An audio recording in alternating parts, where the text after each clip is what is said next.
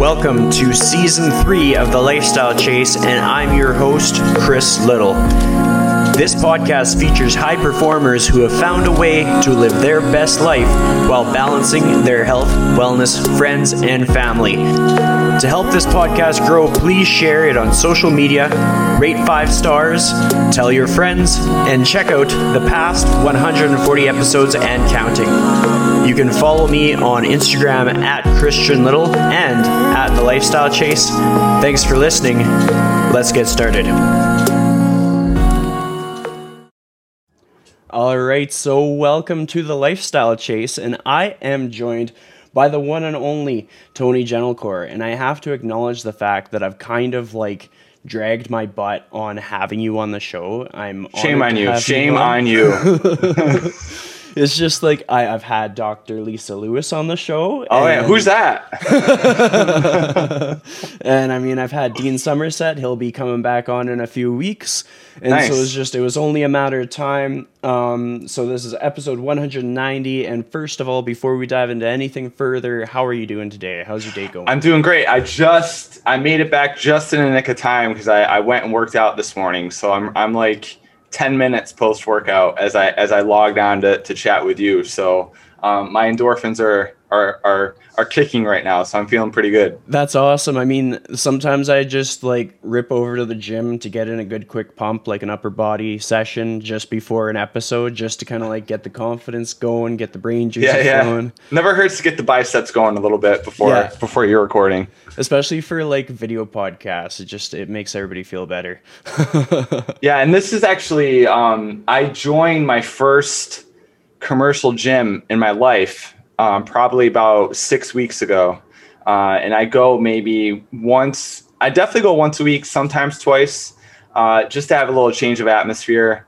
And they have equipment that, they have all the equipment, like my tiny studio. Like I have all the pertinent stuff that I need, all the important stuff, but I don't have the stuff like a seated cable row or all these different machines. So yeah, it was nice to get that upper body workout in right before logging on with you.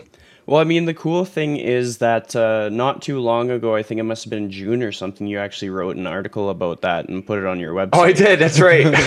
So I forget what I write. I've written so many things that I forget what I wrote last week.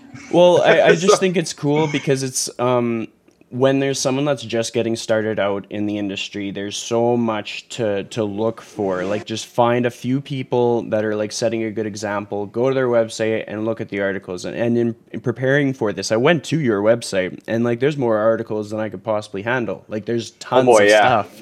Yeah. I mean, that I'm coming up on, I started blogging. I don't even know if blogging is really a term anymore because not many people do it, but I've been writing on my website.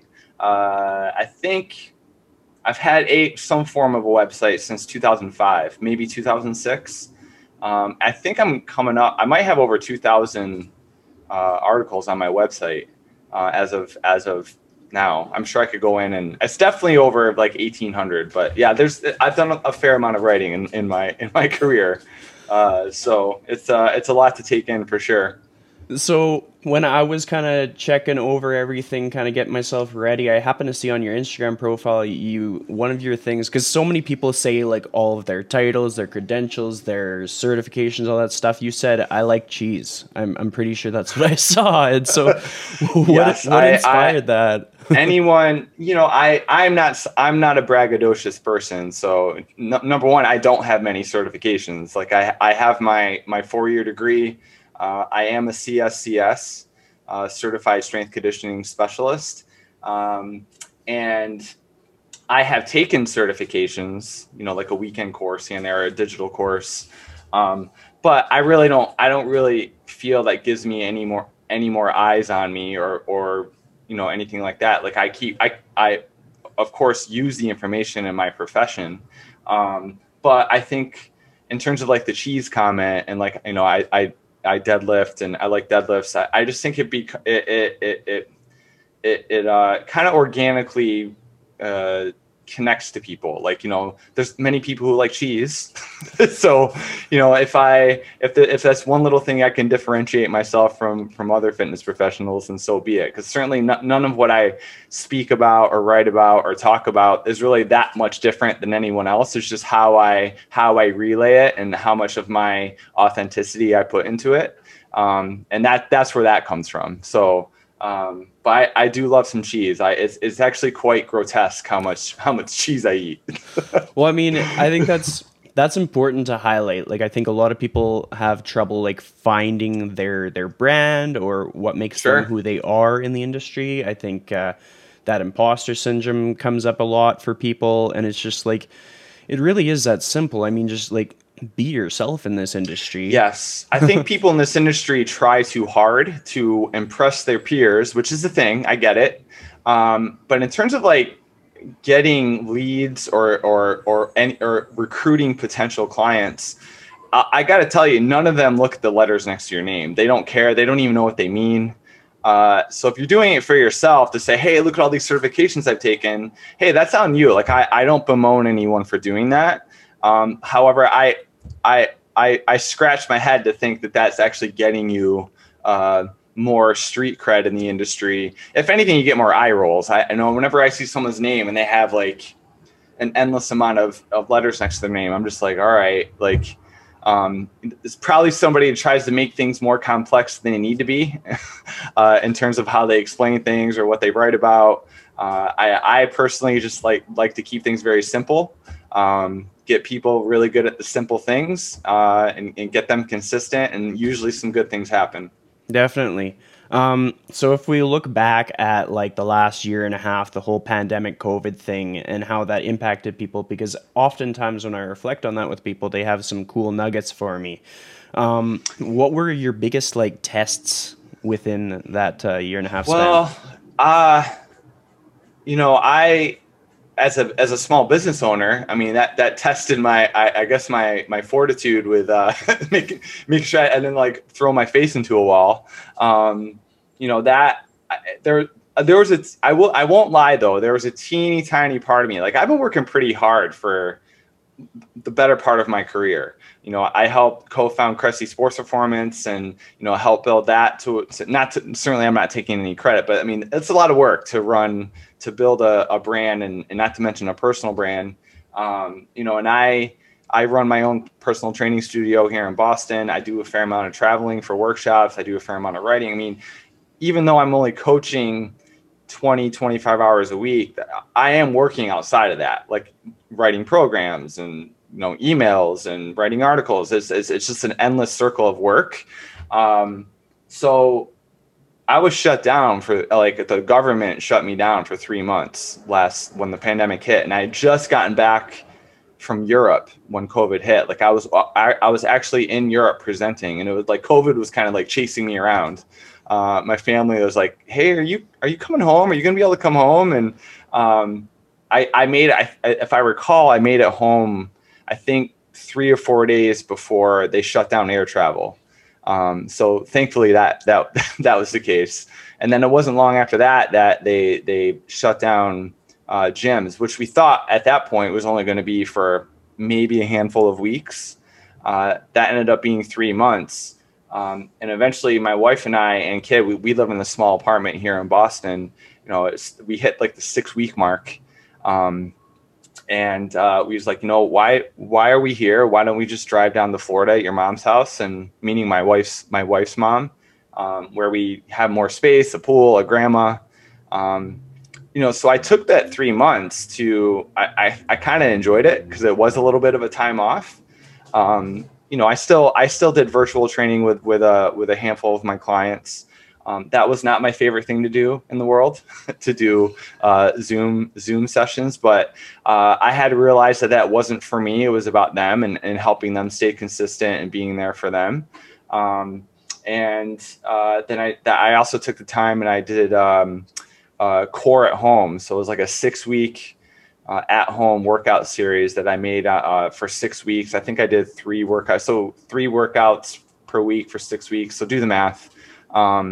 So that was something that I put together that I could just say, hey, you're stuck at home. You can't really go to your commercial gym. Here's some competent workouts you can do using body weight, bands, kettlebells, etc. So that was a little bit out of my comfort zone, but I did it and it turned out okay. And, but yeah, that 3-month stretch of like that uncertainty, certainly, like I said, was a test of like my mental fortitude. Cause I wasn't sure what was going to happen, like when I was going to be able to open up again. Thankfully I have a very, supportive cast of clients, who, when I was able to reopen, which was the end of, June of last summer, I had a return rate of like 75%, which was very high, comparatively speaking to a lot of my colleagues. And because that was a smaller studio, a semi-private training studio, I was able to stay open. Like the mandates didn't really affect me in terms of like the square footage and number of people that were allowed in the space. So, it was just a matter of me saying, okay, well, I can't have 3 people in here at a time, but I can have 1, maybe 2 at a time. And so I was able to do that. Everyone wore masks and everyone was wiping down equipment. Doors were open, fans were on. I kind of patted myself a little bit on the back, like surviving a pandemic. But, unfortunately, I have many colleagues who weren't quite as lucky and fortunate, and I've had conversations with them, and some were kind of relieved. Like it was a blessing in disguise. Like, the burden of like gym ownership is, there's this idea in the industry that the panacea, like the gold standard in the industry is gym ownership. And I would caution most fitness professionals that is not the case. That it isn't like, oh, I've made it. I own a gym. Yay. It's actually pretty freaking hard and stressful. So I know a few of my colleagues were actually quite relieved that, they were able to say goodbye and, maybe move on to greener pastures, but certainly many were brokenhearted. So, which was sad to hear and see. So, I don't know, that was a long winded answer. Hopefully I provided some, salient answer there, but, that's at the end of the day, like, yes, there was a lot. I remember there's a lot that I lost, and I hesitate to say lost because I remember at the time when I was talking to my therapist, like when the pandemic first hit, I kept saying lost, like, oh, my business just shut down. I'm losing this business. I had to cancel all these workshops in 2020. I lost all that. And she was really good in reframing it for me, saying, it's really what you're doing is pressing the pause button. You're not losing it.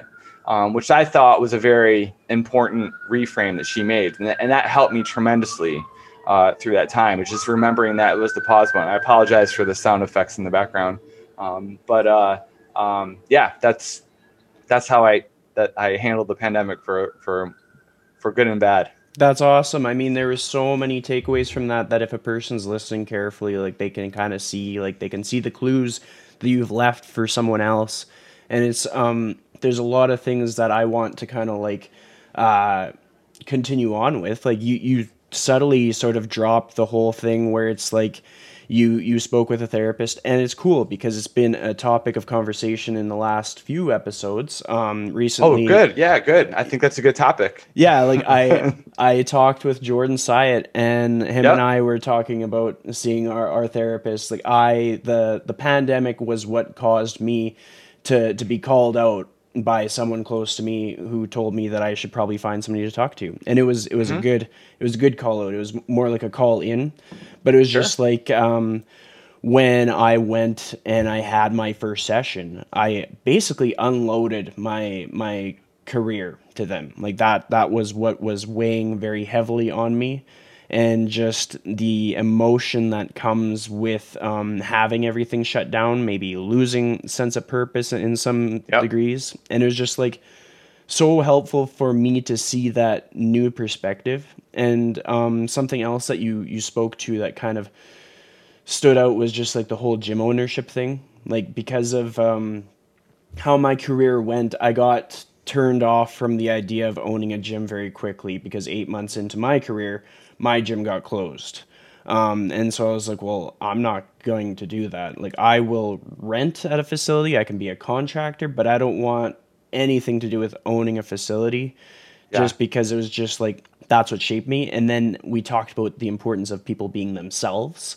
And I think that coincides with the whole gym ownership, like finding the, like the holy grail, the thing that makes you, made it. Like when it's like, I made it, like that can be in reference to YouTube, that can be in reference to articles, that can be in reference to, how you made one client feel in their session. Like if one client is just absolutely just enthused by the fact that they're in a gym with their trainer, then that trainer kind of made it. Mm-hmm. And it's just, it's cool to connect those dots, because I think some people are setting unrealistic expectations for themselves with regards to their career. Like that's actually something that I've been told. Like I set the bar really high and I'm trying to shoot for it and it's not going to happen kind of thing. Well, this is, it's the health and fitness industry, it's kind of a double-edged sword. Like I think you hit the nail on the head that it's very rewarding in many ways. I mean, I think a lot of what gets us into the industry isn't this idea that we're going to be making a bunch of money. It's really that we enjoy being in the weight room. We enjoy demonstrating to people the power that being in the weight room provides in terms of like the confidence and the self-awareness, and not to mention, yeah, numbers and getting strong and seeing the return on your investment. You know, and nothing, and honestly, there's not many things cooler than when I can take somebody who comes in on day one. They might be in a lot of pain in their back, their knee, their shoulder. They might be a referral from a physical therapist, or they're just woefully deconditioned, and there aren't a lot of things that they can do. My job is to show them what they can do, not to sit there and say, oh, this is tight, that's weak, you're internally rotated there, and just kind of show them how much a walking ball of fail they are. Like I don't think there's any value in doing that at all. There's this term I like to use, is a trainable menu. I like to show them their trainable menu. So even if you're injured, we can train around it. Let's focus on what you can do. But it is kind of cool to take somebody who, say it's challenging for them to do 5 push-ups, to where you fast forward 60 days and they're banging out 20. And they're deadlifting their body weight for multiple reps, and maybe they're doing their first chin up. And then maybe stuff that did hurt their knees when they started, they don't hurt now. That's very rewarding in our industry. And I think that's a lot of the reasons why many of us become personal trainers and strength coaches, is that we enjoy helping people find success. However, the other end of the spectrum is, like, we're a service industry. I think people have these aspirations that they're going to be making 6-figure salaries and they're going to train professional athletes and celebrities and right out of the gate. And that just doesn't happen. I know Instagram would like to make you think otherwise.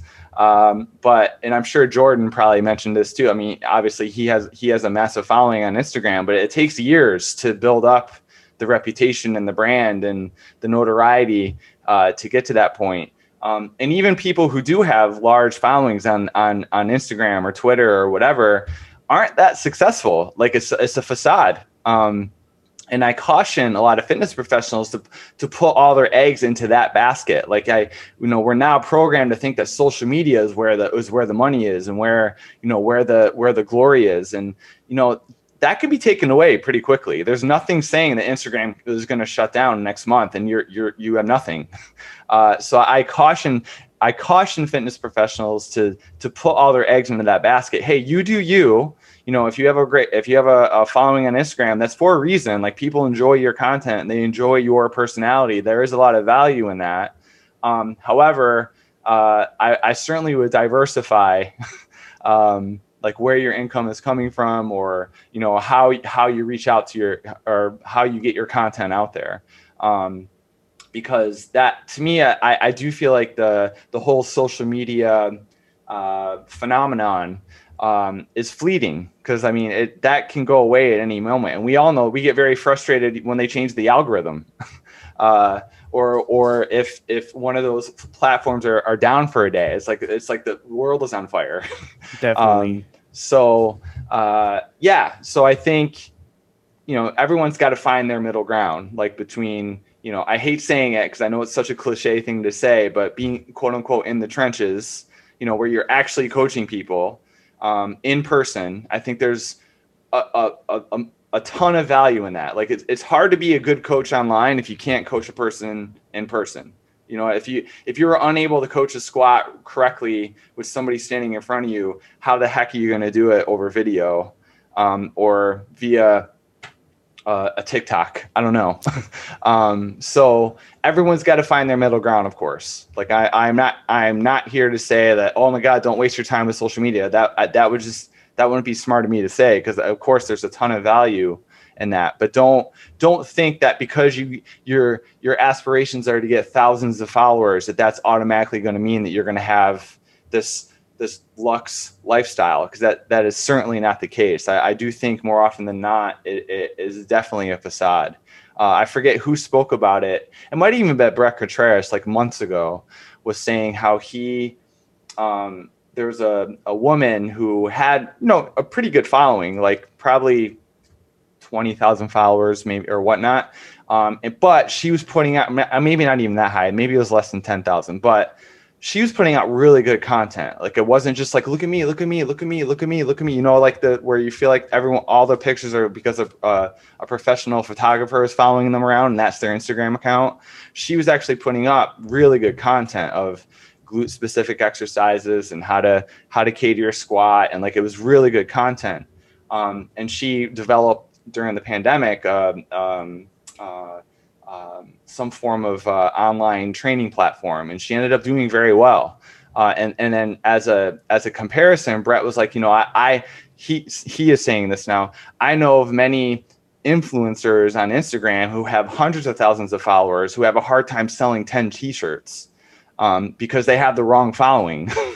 You know, it's like they you know, it's a lot of 15-year-old boys who like to look at, you know, attractive people, or 15 or even the inverse, you know, young females like to look at attractive people. So, you know, it's just, you gotta be careful and find that middle ground. I think I'm old school. Like I've been in this industry since 2002 to kind of date myself. You know, I think if you're just someone who consistently puts out good content that has a purpose. And what I mean by that is like, try not to be the person that barks at an issue, like, or, oh, that's stupid. Oh, what a stupid thing to do. Or that exercise is dumb. Like solve it, like provide some insight on why you feel that is not a great exercise or a diet or whatever.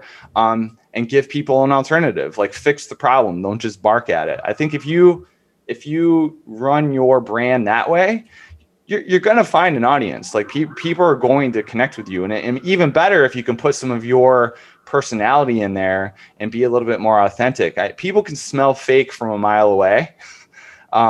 So, you know, I think if the more like, I mean, that hence my cheese comment, or why I definitely do not take myself too seriously with my writing, certainly, which is my preferred source of content. But certainly even on Instagram, like I'm not someone who's very fancy with like videos and cutting this and putting in graphics. It's just not what I do. I'm not a meme person. But you know, I just think if you're someone who's putting out consistent, good content that's actionable and palatable to your audience, like you're probably going to do pretty well. Totally. I mean, again, you dropped so many nuggets, so I'll work on them. It was just like, boom, boom, boom. But so the first thing that stood out to me was just like talking about how we can't have all our eggs in the social media basket. And I completely agree. And like the cool thing about being a personal trainer is the people that we get to learn from, like our clients kind of thing, like we're often training a lot of very successful business owners and stuff like that. And so like I am an introvert. So when I make connections with people, they're very deep and meaningful. I don't really respond well to like small talk kind of thing. And so when I'm like talking to my client in between their work periods, I learn so much, and it's super cool because like I get business advice from them, and I get, that's the best. Yeah. That's the best. When you have very smart clients and who want, they want you to succeed. They want you to do well. And I'm the same way. Like I have lawyers and CEOs of companies. Like they know what they're talking about. Like they have experience, business experience. And it's such an awesome asset for us to have that in our back pocket. Sorry, I cut you off. No worries. No worries. This is good. It's got a good flow to it. The things that stood out to me the most is like, I don't know how this happens, but sometimes it's not even my client and it's like a business owner, and we just like connect over Instagram or something, and then we have a conversation, and like they've left me with lessons that have kind of etched into my brain. And it's the sense that like a truly successful business person can build a business in any industry because they know what it takes to build it up, kind of thing. Like you could take all of their money away. It's just like social media. You could take all of this person's followers away, but they know how to build it back up again. And that's what matters most. So if like a person was more focused on like how they build momentum, that's what's going to help them. And like, I have a segue to that because like, there's so much that stands out about you that was kind of revealed as I started to leave clues that you were coming on the show. Like if I put it in my Instagram story, I got messages from trainers. They're like, Tony Gentilcore is the trainer's trainer. And I was like, all right. And like, I actually had a few people mention that. I thought that was Nick Tuminello, not me. that's Nick's title. Well, I mean, but yeah, I know what you're saying. Like I do a fair amount of presenting to other trainers. When Dean and I, you mentioned you've had Dean on your show and he's coming on again. I mean, he and I have presented together. I mean, he's essentially my brother from another mother. Like we've presented together at least 30 times, if not more, across the world. And when we do our workshops together, 90% of the attendees are other fitness professionals, which is such a huge honor. And neither of us are it's the second time I'm using the term, but we're not braggadocious dudes. We're pretty humble, I think. But we know we're good. Like we have experience, we have career capital. Each of us has worked with hundreds of clients, if not thousands. And there's a lot of value in that. And the theme is we keep it simple. I can't hammer home this point enough. I think a lot of incoming trainers or younger trainers, or even if they're just new trainers and they're old, they try to make things too flashy and too complicated. Like, oh, look at me, look at this cool exercise where I'm blindfolded and like. It's like, no, like just show people how to do stuff well, and you'll probably be okay. and it kind of goes into this idea, like if you are a personal trainer, what I always tell other trainers is your number one job as a trainer, even if you're working in a commercial gym, you are your own brand. Like in a way, you're still your own business within a business. Your goal should be to try as hard as you can to keep your current clients happy.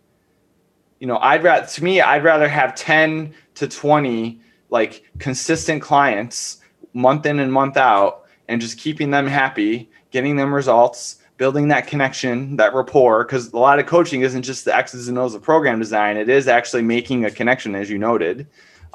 Rather than worrying about, okay, I gotta get 2 more clients this month because I had 3 leave. Well, why did those 3 leave?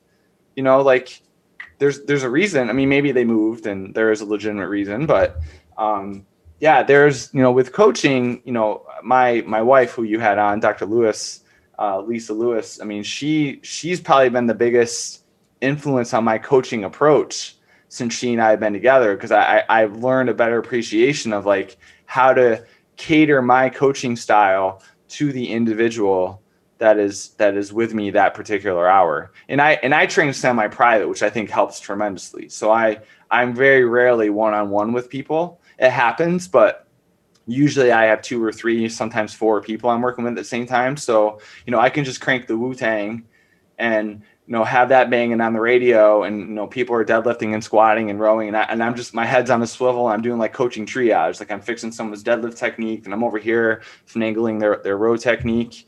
And there's just a natural conversation and flow of the session. And I'm like you, I'm very much an introvert. Like I'm not a very talkative person. Like when I'm coaching, I have to be on and like be a coach. But if I'm working with that environment, like, it kind of takes care of itself. And you, like you said, like, in between, like, yeah, I'm asking, you know, how's work going? How's your wife? Like, this and that. And like, what movies have you seen? What cool shows are you watching now?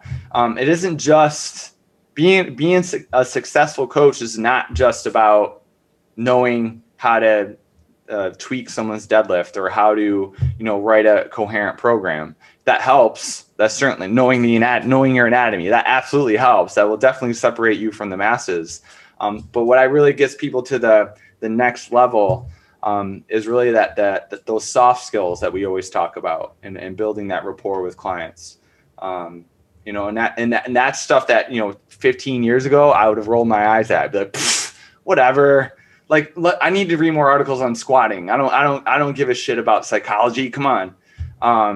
You know, my wife helped me figure out that is not the case, because, you know, when you start working with the more clients you work with, and, you know, people have different ways of getting motivated, and sometimes they're not being consistent with their training. Why is that? Is it me? Is it something on their end? Not to mention, sometimes, like, clients can bring up some pretty personal things, where I'm like, whoa, whoa, whoa, in my head, I'm like, whoa, whoa, whoa, whoa, whoa, whoa, what are we doing? Like, and, you know, so. Yeah, there's a lot of, we are psychologists in many ways as personal trainers and coaches, you know, and part of that is getting people to realize, you know, finding their trainable menu and, you know, helping them stay motivated with their training. Yeah, I mean, it's a very multi-layered interaction that we have. Like, it's not simply just like we lay out the things and they do the things. Like, we are finding different ways to communicate. We're finding different techniques that the person's more respondent to. We're asking for feedback. We're treating feedback as a gift. Like, there's so much more to it than meets the eye. Something that I wanted to kind of bring up was just within that whole, like, the trainer's trainer phrase, something that I've noticed is, and like it's common amongst many experienced fitness professionals, is you have this great ability to spotlight other people in the industry. Like, sure. You showcase them in, like, your articles or newsletters. And like, recently, what really made it stand out to me the most was one of my good friends in the industry, Alex McBerty of A Team Fitness. You showcased something that he had put together, and I was like, holy crap. Like, I kind of put myself in Alex's shoes, and I was like, that's got to feel like $1,000,000. Like, that's got to be awesome. And just like, how much that can impact another person's career, and then how little it costs a person, kind of thing. Like, for me to speak highly of other people in my podcast, like, that doesn't cost me anything. That doesn't take my clients away. Nobody's going to fire me. I'm not going to lose any money. And so I would imagine it's kind of a similar experience for you. I found early in my career, particularly with social media, that sharing other people's content is a wonderful way of building your audience. I found, and it never hurts to give credit where it's due. Cause then we get in the conversation of plagiarism. And I mean, that runs rampant in our industry. Like, don't get me wrong. Like, this industry is built on stealing other ideas from other people. Like, there's nothing new. Nothing I can say or show or demonstrate is new. But it never hurts to give credit. And even when I present, like, when I'm presenting, I name drop, not in a way that's like, trying to be, oh, look who I know. Not in that fashion. It's like, oh, I learned this exercise from so-and-so. Oh, I learned this way of tweaking this exercise from so-and-so, or, you know, oh, I got this idea from the barbell rehab, program that I got from Michael Mash, you know. So in this industry, I do feel like the more you pay it forward, you know, you're gonna get it back twofold, if not fourfold, you know. So, you know, I think another person does it very well, since we're on the topic, Andrew Coates. He's someone that all the time is in his Instagram stories, or even in Instagram, he's always saying, these are people I follow who have helped my career. And he even goes out of his way to these are people who are not as well known that you should know. And yeah, I think that's the least we could do. It doesn't, and like you said, it doesn't cost us anything. you know, and it's kind of cool to give somebody a spotlight and maybe give them a little bit of their break that they need to kind of, you know, break through the noise a little bit. Like, speaking of Alex, I mean, he basically pitched me. I think I linked to an article he wrote. I included one of his articles on one of my Stuff to Read series that I do every week. And he reached out and was like, oh, thank you for like posting that. That was really cool of you to do. He's like, and by the way, like I had this idea for this article. And he kind of pitched it, and I was like, hey, that sounds awesome. And, you know, he's like, I have other coaches I want to quote in there, myself included. And so he did it, and he did a great job with it. So, and I think it ended up being, I think the Personal Trainer Development Center named it one of their top articles the week that came out, which was kind of cool to see. So, I agree with you. It never hurts to give credit where it's due, and, you know, pay it forward and share other people's work. I think John Goodman would even agree. Like, he says that all the time, like sharing other people's work doesn't discredit you. You know, I think there's this idea that like, oh, if I share other people's work or give credit, like somehow it discredits me. It's like, no, it's just, if anything, people appreciate you more that you're giving credit where it's due. You know, I think it's a valuable lesson to remember. Definitely. And I mean, you did some solid name drops there, because like I'll first talk about Alex McBerty, because essentially he is like my Dean Somerset. Like him and I, like we nice. Don't live in the same place. Like he's in Michigan, I'm in Edmonton. But it's just, we genuinely support each other's careers. Like, I do some subcontracting for him. And so it's like, we are in the trenches, we got each other's back. And I think that is such an important thing in this career. 'Cause so often we can feel very isolated because of just like, if a person feels like they aren't smart enough, or they're not experienced enough, or they start comparing themselves on social media, they can get very isolated very fast. But if you seek out like a couple ride or die friends in the industry, it can help you, especially in a pandemic. Like the amount of times that industry friends have kind of like picked me up when I've fallen down, like I could list it off for like 3 days, like just how important that is. And then the second piece of this is, you mentioned Andrew Coates, and him and I contract out of Evolve Strength at the same facility. Yeah. And I didn't realize you were in Edmonton, by the way. So yeah, that's cool. Yeah. Well, it's so, I mean, I recognize the Canadian accent, just to realize you were in Edmonton. No worries. It's just cool because it's like, I can totally vouch for it. Like Andrew has known me throughout my entire training career. Like we have a cool backstory of when I was getting started. He kind of supplied me with a really convenient odd job over a weekend when I had like quit my job to be a trainer, and I really had no backup plan. So he's seen me grind in the industry, and then he's seen my wins. And then at the same time, like I've gotten to see how he's just taken off on social media. I got to see the look on his face when he got his first T Nation article published. And it's like, you can cheer on your friends and it's not going to harm you. You can put them on your page and point out where to find them and everything. And it's not going to do you any harm. And I think that's just so important for people to have sink in kind of thing. Yeah. I don't get how, I mean, and some people thrive on it, but being very confrontational and being very mean-spirited, I guess, for lack of a better term, on social media, where they go out of their way to like degrade another coach, or like downplay, or just downplay something another coach said, or oh, that was stupid. Like this is what me personally, that's just not how I roll. Like I just prefer not to take part in any shenanigans, and I found that, you know, I would like to think in the industry, like I have a reputation of being a nice guy and a good coach, more importantly, but someone who knows what they're talking about and kind of plays and can play it off like they know what they're talking about anyway. But yeah, I definitely lean more on the side of being more complimentary. And like, if there's something I like and I think it's a cool idea, like I'll share it and I'll give credit, and you know, that's not going to hurt. Like where it's going to cause problems is if you're someone who's cut and pasting like Instagram memes and like not crediting the person who made it. And, you know, I don't get why people do that, or they have an entire, their entire, MO is to just like make fun of other, other coaches and other, you know, people in the industry. You know, yeah, some people deserve it, but it's just not, to me, that's not what I want to be known for. Yeah. So, yeah. And Andrew, yeah, he's very professional and, you know, and yeah, he's, as you noted, he's blown up in the past year and a half. So yeah, good things come to good people. Well, I mean, you talked about the you don't like conflict, and I am the same way. Like I hate it. I hate it.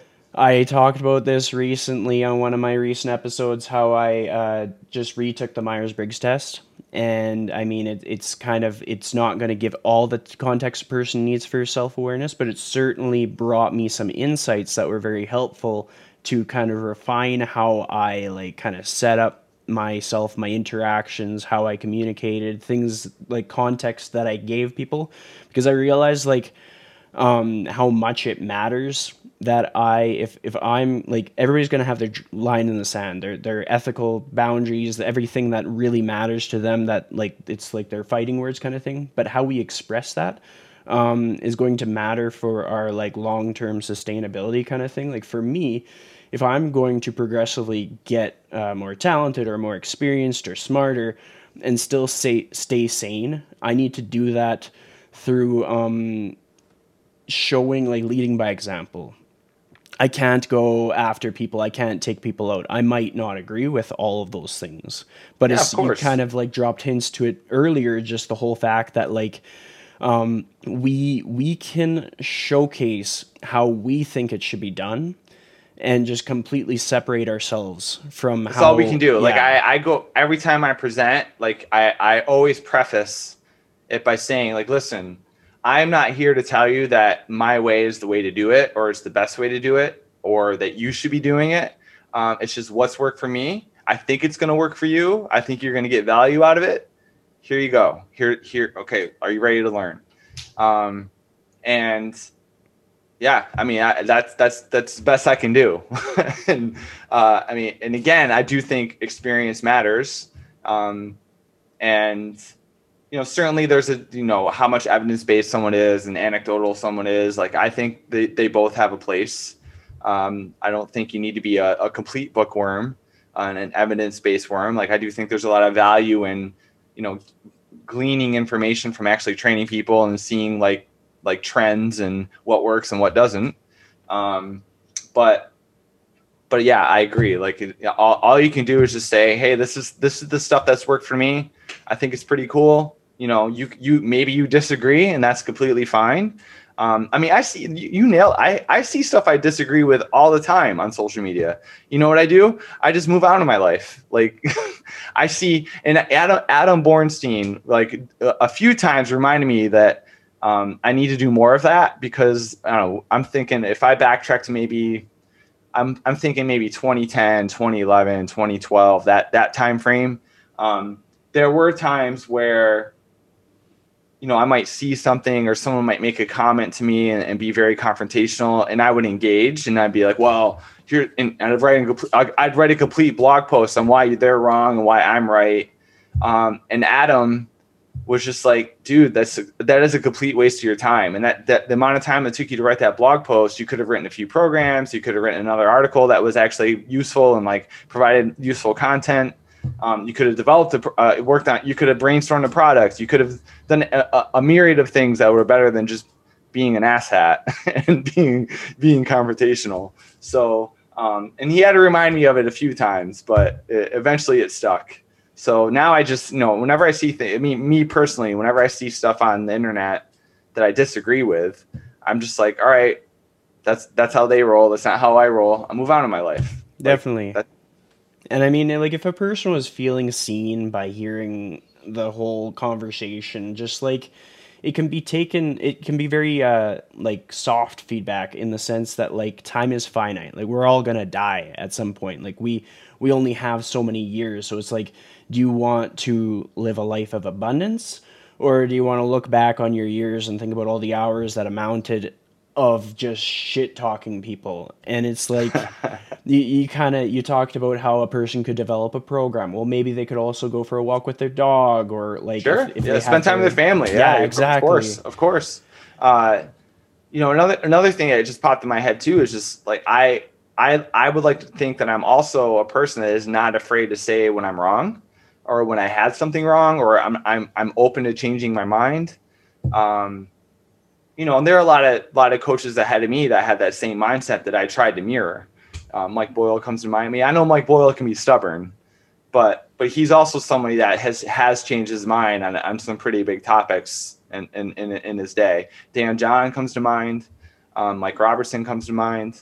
You know, I do think there's a lot of value in admitting when you're wrong, or, you know, and I'm not scared. Like, even when I'm doing workshops or when I'm writing an article, if someone brings up something, hey, like, you said this thing and that's not really correct. Like, it's actually, and they make a great point.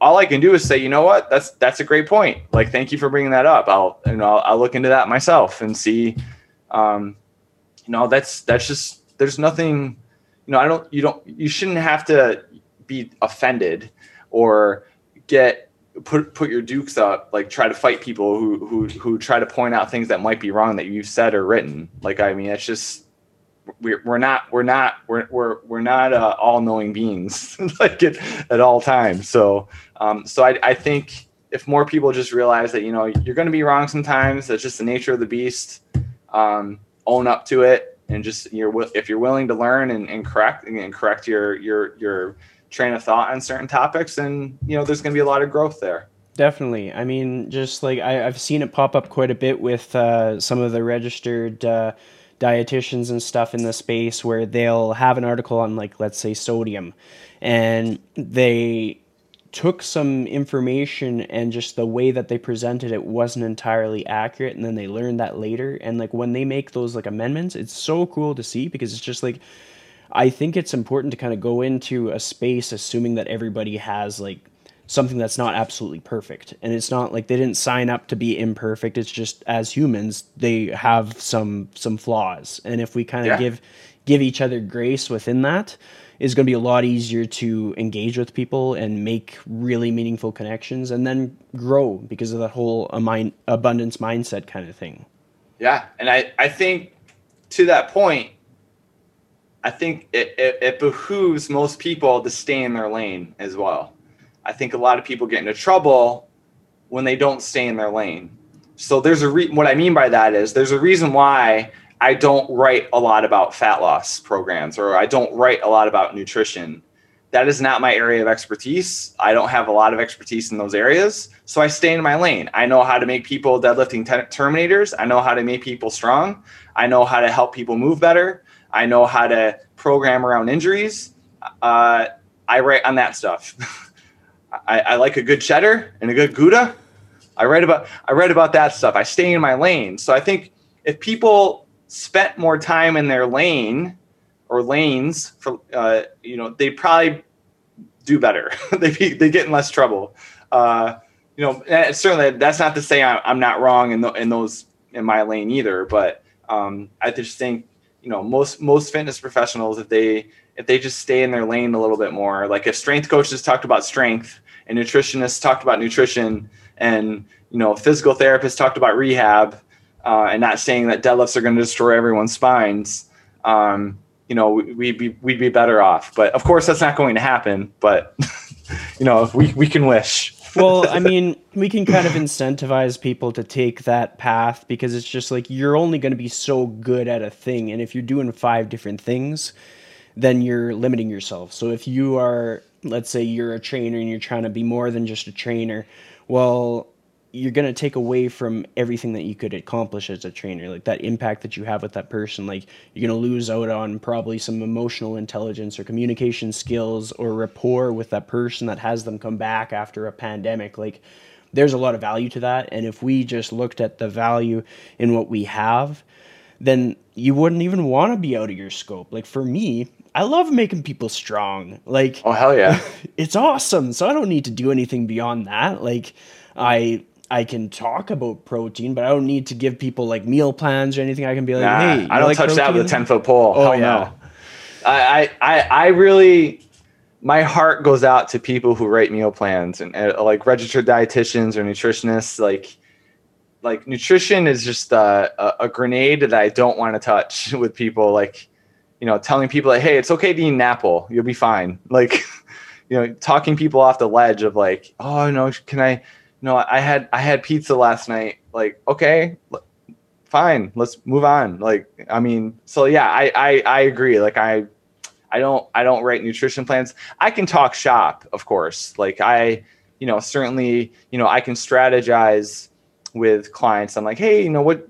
I know you mentioned breakfast is kind of like a hard thing. Like, what are you eating for breakfast? Like, what are some things we can do to help you maybe get some more, maybe make some eggs in the morning, or maybe we'll have some instant oatmeal or whatever. Like, you know, I can remember when I was at Cressey Sports Performance working with a lot of the high school and college athletes, like, it's like they'd be talking about like, oh, what supplements should I be taking? And I'd be like, you know, when'd you go to bed last night? And they'd be like, oh, 2 a.m. I was like, why don't you go to bed? And then that's your supplement. Like your workouts are going to feel better. You're going to have more energy.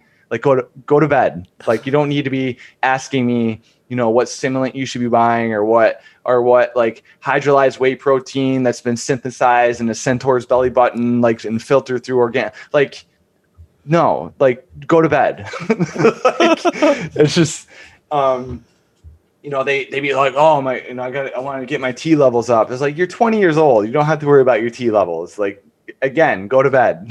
Like, you know, so again, keeping things simple. I really think that's just, if more fitness professionals focus on that and not complicating things, and nutrition by far, I think is the most, I mean, there's just so much information out there. Like, this diet, that diet, carbs are bad, fats are bad, protein, carnivore diet, like, ugh. It's a mess. I really, my heart goes out to anyone who has to deal with that nonsense. Yeah. Like, I mean, simple is so beneficial. Like, some of the most ground shattering conversations I have with people is just like, okay, like when you go to the grocery store, what do you put in the basket first? And just having that conversation. Yeah. I mean, Georgie Fear, who's, registered dietitian I respect a lot. She's one of my go-to sources. She talks a lot about, she does not do, what I like about her approach is that she does not do meal plans. She doesn't give people macros. She doesn't even talk about that stuff. It's all about, it's habit-based, which I think is the way to go. It's like, I mean, because if you're not addressing your habits, like none of that even matters. But the biggest thing that I've heard her talk about is, you know, eating when you actually feel hunger and what that actually physiologically feels like to have a hunger pang and like, oh, I'm hungry. Cause I mean, I mean, especially during the pandemic, I mean, I was eating just for the sake of eating. I think everyone was like, we got bored. We eat cause we're bored. We eat cause we're stressed. You know, we eat because we're watching Terminator 2 for the 7th time. You know, learning like to eat when you're actually hungry and then stopping when you actually feel full. Like there's probably going to be some good things that are going to happen there. Like, you know, we don't have to worry about macros. And I mean, certainly when people have dietary restrictions, they have to be cognizant of that's important, of course, or if they have certain dietary restrictions, of course, that's important. But again, she's someone who I can respect that. Like, yeah, that makes a lot of sense. Like, huh, only eat when you're actually hungry. That's kind of a weird concept to a lot of people. I mean, but to me, it seems like it's pretty common sense. And that's a perfect example of what I mean by simple, keeping things simple. And that takes a lot of practice, of course. Like, that isn't something that just happens like in a week. I mean, it takes a lot of practice and work and talking things through and experimenting and, you know, it is intuitive, but, and everyone's a little bit different. Like I wake up every morning excited to eat my breakfast. Like I I love eating breakfast, and I have the same. I mean, us meatheads, we kind of eat the same things every day anyway. Like I have the same breakfast and lunch every day, Like I have a big ass bowl of oatmeal in the morning. And then my second meal is usually right now when I get off with you, I'm going to have a massive omelet and, you know, a couple pieces of toast. I just like breakfast. Like I like breakfast type foods, but yeah, actually, you know, I have conversations with my clients at times, like, you know, if you're just more aware of like when you're eating and why you're eating, and let's work on maybe eating when you actually feel hunger, and coming up with strategies of like when you do feel like you're eating out of boredom or you're feeling you're stressed, what are some other things we could do other than raiding your cupboard? You know, one simple strategy is like, okay, well, if you know what your danger foods are, don't have them in the house. I think that's helpful. I mean, it's hard. I get it. It's hard. Like mine's honey wheat pretzels. You put a bag of honey wheat pretzels in front of me. If they're anywhere near like arm's reach, like I'm grabbing a few. Yeah, if not the whole bag. Mine's not the whole bag. Cookies. Like I can't. Oh man, I can't keep them in the house. I have to. But you know, these are the type of conversations I feel comfortable having with clients. Like, but when it comes to like meal plans and like actual like medical dietary restrictions, no, I'm not. I know my scope of practice. I'm not touching that. But I can definitely have conversations with people like, hey, if you know what your danger foods are, don't have them in there. What are some things we can do to get you some more protein in your day or some more fiber in your day? You know, I like, these are called, oh man, what's the term I've used? Daily goals, like for lack of a better term, daily goals. Like I think there's a lot of value in having people say, okay, your bigger goal here is fat loss. Like you want to like be leaner. Okay, I get it. So the training component is going to be one part of that. Okay, like there's stuff we can do to kind of expedite that process there. But what are 2 to 3 bite-sized goals that we can hit each day to help you reduce the amount of calories you're eating? So, all right. Okay. Let's see. Like, well, maybe for lunch, you're, you know, 3 times a week, you have some chicken breasts for lunch, and, you know, we throw in, they got to be manageable. And I think there's a lot of power with people having the ability to check off that they did something each day on their calendar. So like I said, I'll say, we're going to choose 2 to 3 goals, hydrate more, get more sleep, whatever. And then each day they mark off that they accomplished that. And of course, we're looking for like 90% compliance. I think there's a lot of value psychologically to people saying, "Oh my God, like look at all these check marks that I'm doing." And I can almost guarantee over the course of a month or two, they probably lost a little bit of weight. Like, you know, they got closer to the goal. And I've used the same approach. If someone's goal is to get stronger or whatever, it's like, okay, well, what do we have to do what's the big picture? What are some bite-sized, minuscule, like 1 to 2, maybe 3? I think 1 or 2 is more of the ballpark of goals we can do to help you get to that. So to me, sleep is the X factor for many, many, many, many things. Like, go to bed and, you know, try to improve your quality of sleep or the number of hours you're sleeping. But yeah, I think that's stuff that I think is in our wheelhouse, our scope, that isn't necessarily like, okay, lifting weights, like that's stuff we can have conversations with our clients on for sure. Definitely. And I mean, like, we covered so many topics, but I want to be respectful of time. So I'm going to dial us into the last aspect of this episode. Okay. So oftentimes I get my guests to give a challenge for the audience. I'm going to kind of like test you a little bit because we've talked about so many different topics. I want your challenge to be something unique to everything that we've already discussed, something that you think will be simple and beneficial to the audience, but something that maybe they haven't heard of. And so basically what you'll do is you'll say your challenge for the day is, and you just put it out into the universe. Oh boy, Chris. So this is just a challenge for the day.